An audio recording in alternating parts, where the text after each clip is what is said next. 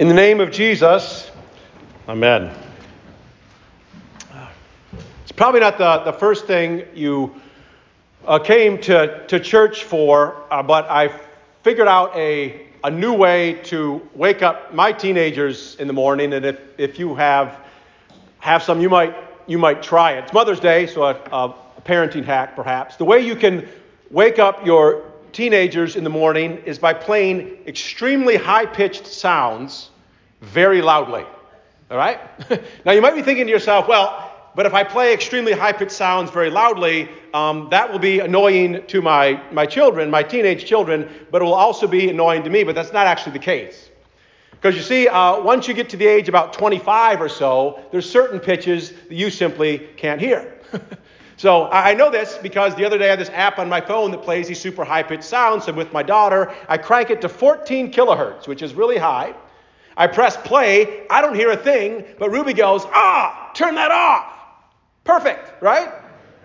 So at age twenty-five, you can you can hear maybe, you can maybe hear uh, fourteen hertz or so. By the time you're fifty, you can't hear anything above eight thousand hertz. Um, so for me, perfectly fine, but pop in the room at six thirty a.m., fourteen kilohertz, press play, and ah, there they are, out of bed.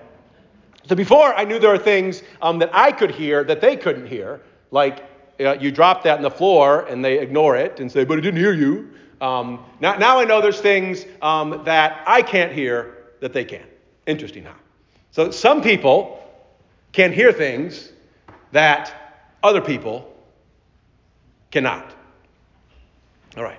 From a gospel reading, and Jesus said, how long, or they said to Jesus rather, how long will you keep us in suspense? If you are the Christ, tell us plainly.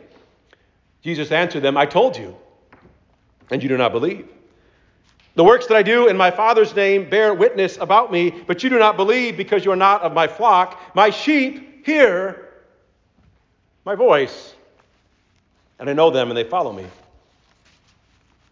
So the question to Jesus, are you the, are you the real deal or not, Jesus? Are you the Christ? Are you the King? Are you the one who's come? You're going to set everything right? Enough playing around? Would you just spit it out already? Come on, tell us plainly. Jesus' response, spitting it out is all that I've been doing. Spitting it out and acting it out and preaching it out, but you don't believe. Why? Because you don't hear. My sheep hear, but you don't. Some people hear things that other people do not. So why don't they hear? Uh, why, why can't they, they hear the voice of the shepherd? I know you might say, uh, it says in the text because they're not part of the flock, but since the way that you become a part of the flock in the first place is by hearing and heeding the voice of the shepherd, back to the question, why don't they hear? Why can't they hear? And I'm pretty sure it has nothing to do with the fact that the little cells inside your inner ear begin to deteriorate around age twenty. So why don't they hear? Maybe it's because uh, he's the wrong kind of shepherd. So they just tune him out. You know the old story. They were expecting a military leader or something like that. And he didn't have his army, even a plan for one. So maybe that had something to do with it. Or, or maybe it was the fact that they didn't like the kind of things that this shepherd was saying. Like, for example, in John's Gospel, not too uh, long before this, Uh, Jesus uh, uh, speaks words which you're probably familiar with. They're on a building at U V A. It says, um, if you continue in my truth, you will know, if you follow me, if you continue in my word, you will know the truth. And what? And the truth will set you free. To which at least some of those who were hearing that said, what? Well, what do you mean, set us free? As if we're not already free. I mean, we're, we're Americans after all, they probably said, right? Uh, live free or die, sic semper tyrannis. What are you telling us, that, that we're not free? Are you telling us that we're enslaved to some tribes that we see and hear things that, that, are, that we only want to see and hear? No, no, we're free, objective, clear-minded thinkers. Freedom. Or, or, or maybe, maybe the reason they couldn't hear the voice of the shepherd was because his voice was getting drowned out by so many other voices. Kind of thought of this thinking about myself and, and maybe some of you wondering what it might be that might keep me, you, from hearing the voice of the shepherd. My sheep hear my voice, which makes me think there must be some other voices other than my voice maybe competing with it. Lots of them, actually. And maybe the voice in your head that says things, it's like uh, it says things like it's one thing to be stuck with this sin when you're twenty, but come on, when you're forty-eight? I mean, if you were ever a sheep in the first place. Only to have another voice in your head chime in and say, and you are such a fraud. If people only knew the real you, man, they would laugh you out of this church, out of this home, out of this school, out of this workplace. And then there's the accusing voices. Dietrich Bonhoeffer, some of you might have heard of him, says somewhere, uh, he talks about how some people can be what he calls walking accusations. They don't have to say a word, speak anything out loud, but their very presence, when they come into your presence, screams an accusation that says, you are too fat, or you are too skinny, or you are too washed up, or the rest of the world is passing you by as everyone else has a great time. Voices like those. And that's not even to mention all the other voices outside our heads that we're constantly ping-ponging through. Like it's someone like this, like you're at a, at a big party, you know how this goes, in a, in, a, in a large room, and there's all sorts of sound going around. But somehow there must be something in our subconscious, unconscious. When you hear your name mentioned from the other side of the room, immediately your ears perk up and you can hear it. And you focus in. I wonder if that's what we're doing all the time, constantly sifting through, listening to hear what anyone might have to say about us. If there's something I need to respond to, to see if there's been some crossword that uh, I'll be a monkey's uncle if I'm going to let slide. You ever feel like you're running your own personal P R firm? Got to listen to and hear everything just to make sure no one's dissing you or your posse. All the voices inside, outside, trying to keep track of them all. No wonder it's easy to lose, lose track of the voice of the shepherd. Some people hear things that other people do not.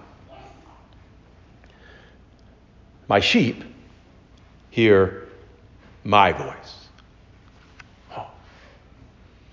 I've given some suggestions about maybe some things that make it difficult to hear the voice, but but I, I can't quite bring myself to, to think that the reason the sheep are able and do hear the voice of the shepherd is that they've somehow figured out a way to just completely silence all the other voices. I think there's more to it than that. From Scripture and experience, I think the reason the sheep hear the voice of the shepherd is because they're desperate. Because they're desperate to hear. Those folks from our text, come on in Jesus, and the ones from a couple chapters earlier, pshagging this idea of freedom, they couldn't hear the voice of the shepherd, I'm pretty sure, because they weren't desperate to hear it. They kind of figured they were all good, or at least good enough, or they were, God helps those who helping themselves their way through life. They were standing on their own two feet. They weren't desperate to hear, so they didn't hear. The sheep hear because they're desperate. Because they've got nowhere else to go. Lord, to whom shall we go?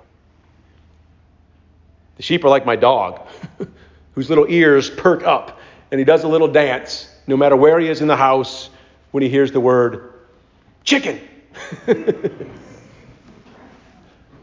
Or like a six-year-old me, after being lost for fifteen minutes at Foodville, comes running when I hear the voice of my mother. The sheep, nowhere else to go, desperate, needy, ears perk up, come running from wherever they are when they hear the voice of the shepherd. So if you're not desperate, if you're not needy, you probably already stopped listening. But if you are, desperate and needy that is, here you go. Is your world dark? Has it felt dark for a very long time, like it may never get light again? The shepherd's voice, I am the light of the world. Follow me, and even in the darkest darkness, I'll be light. Are you hungry? Do you have everything? You've got the house, you've got the job, you've got the family, maybe you've got the boat, but still empty? The shepherd's voice, I am the bread of life. Even if all that stuff goes away, I will fill you up. Are you thirsty? You know, the kids these days, when someone's trying to get attention, trying a little too hard, dressing a little too provocatively, doing whatever they can to get noticed, they say, oh, she is so thirsty, because they are.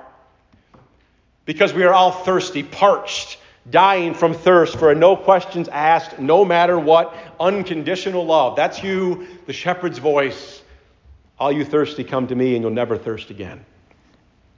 Are you trapped? Are you lost? Are you alone? Are you withering on the vine? Are you are you scared to, to death, of death, and who isn't? Are you crushed by grief, and who isn't or won't be soon? The shepherd's voice, I am the door, I am the vine, I am the resurrection and the life. Have you been treated poorly by people who should have cared for you, who should have shepherded you better, maybe by parents or pastors or church people?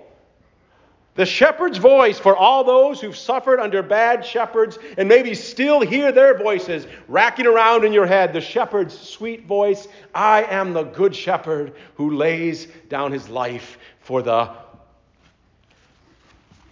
A sermon interruption brought to you by the Holy Spirit, potentially inappropriate one. That means you're going to listen close. Dictate these sermons. And I can't type, I think faster than I type, and so I dictate them, and then I, uh, I've told you this before, I dictate them, and then I, I fix them in the in the word processor or whatever. And so as I'm dictating this one, I said, the good shepherd lays down his life for the sheep. But instead of sheep, another one-syllable word that starts with the same two letters popped up on the screen. The Holy Spirit lays down his life. Yeah. And why did the Holy Spirit hijack my computer? Because he does. Because the Good Shepherd lays down his life for both S H's. And it's oftentimes those who have gone through a lot of the one that most need to hear. I am the Good Shepherd who lays down his life for the sheep. That's the voice of the shepherd. Did you hear it? I could go on. John's Gospel is full of this kind of chicken. For God so loved the world, your son will live, your brother will rise again. Neither do I condemn you. I do not leave you as orphans. Peace I leave with you. In my Father's house are many rooms. It is finished. That's the voice of the shepherd. Did you hear it? Hear it. It will keep you sane. It will make you forgiven. It will give you eternal life. Holy Spirit, in the midst of everything going on, open the ears of everyone here to hear the voice of their shepherd. In the name of the Father, and the Son, and the Holy Spirit. Amen.